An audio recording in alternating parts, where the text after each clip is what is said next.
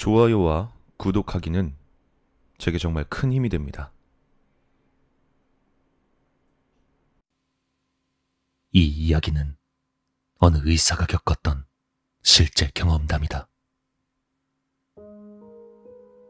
지금으로부터 5년 전, 내가 진주에서 인턴으로 근무할 때, 26살의 한 젊은이가 공사장에서 추락사고로 뇌를 다쳐 새벽에 응급실로 실려왔다.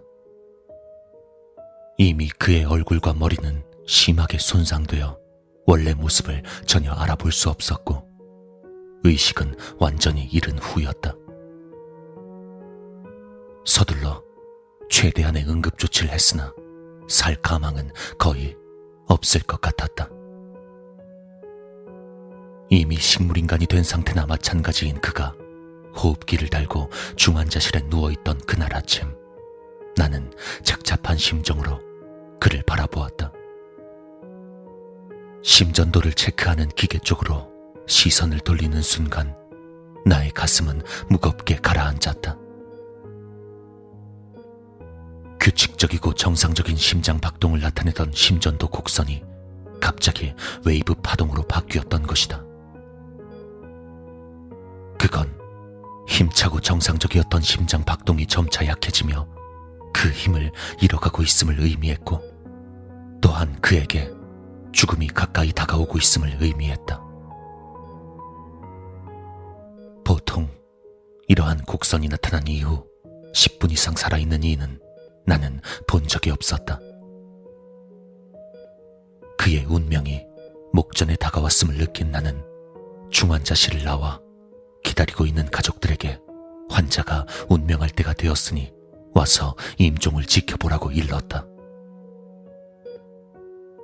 이미 가족들은 환자에게 응급 심폐소생술 같은 어떠한 조치도 포기한 채 그의 죽음을 기정사실로 받아들이고 있던 상황이었다.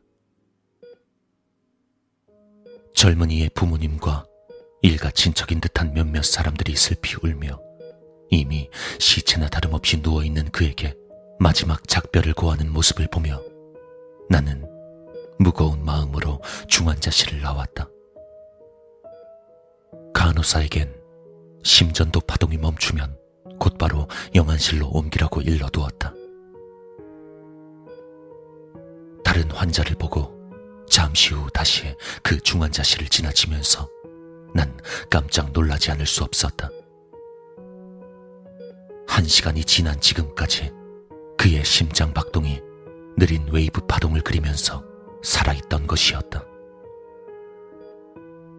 이런 경우를 난 그 이전에도 그 이후에도 본 적이 없었다. 정말 신기하게 생각되어지면서도 쉽게 믿을 수가 없었다. 그날 오후는 쏟아지는 응급 환자들을 돌보느라 더 이상은 그에 대해 생각할 겨를이 없었다. 응급실은 거의 매일이 전장의 야전병원 같은 분위기였다.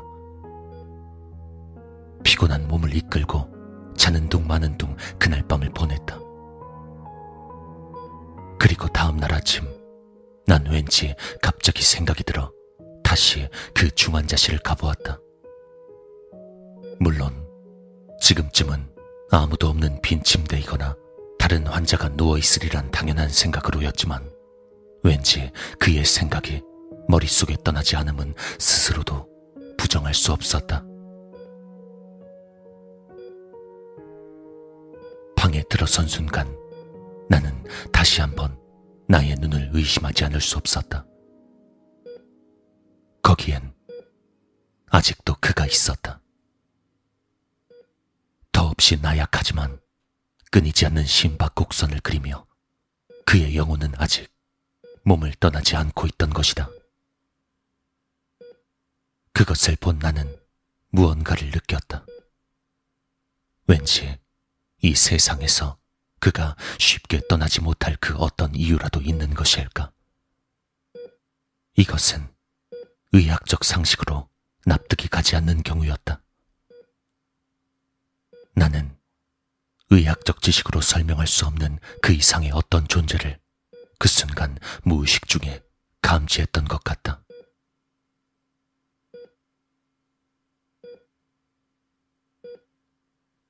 그렇게 다시 하루가 지나고 그의 심전도가 웨이브 파동을 그린 지 장장 이틀이 지났다. 다음 날 아침 난 다시 중환자실에 가보았다. 그의 신체는 이미 죽은 것과 다름없었지만 영혼은 어떤 이유인진 몰라도 아직까지 더없이 미약하게 남아 이 세상에 오래도록 머물고 있었다. 심전도가 보여지는 모니터 화면이 그 상황을 나타내고 있었고 나의 예사롭지 않은 느낌 역시 그것을 뒷받침해주고 있었다. 그때 갑자기 한 젊은 여인이 중환자실로 들어왔다. 이제까지 보호자 중에 없었던 걸 보니 멀리서 갑작스런 연락을 받고 급하게 온 듯했다.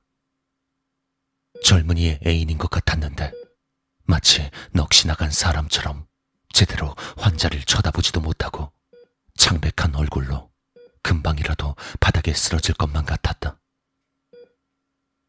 나는 그의 곁으로 가까이 다가갈 수 있게 옆으로 비켜주었다. 젊은 여인은 말없이 눈물을 흘리며 가까스로 침대 옆에 섰다. 그리고 바로 그 순간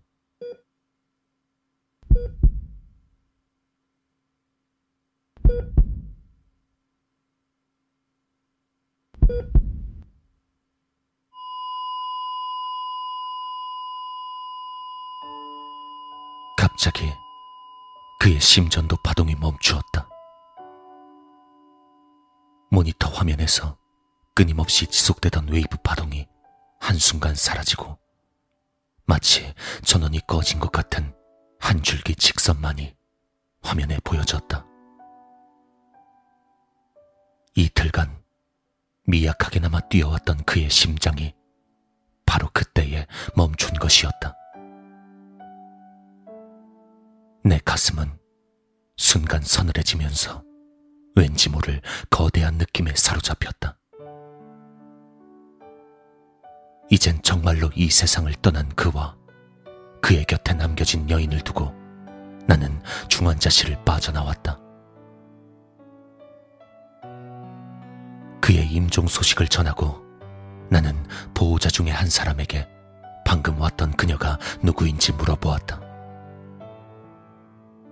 내게는 그녀가 그의 삶을 오늘까지 정말 믿기지 않을 정도로 연장시킨 커다란 존재로 여겨졌던 것이다.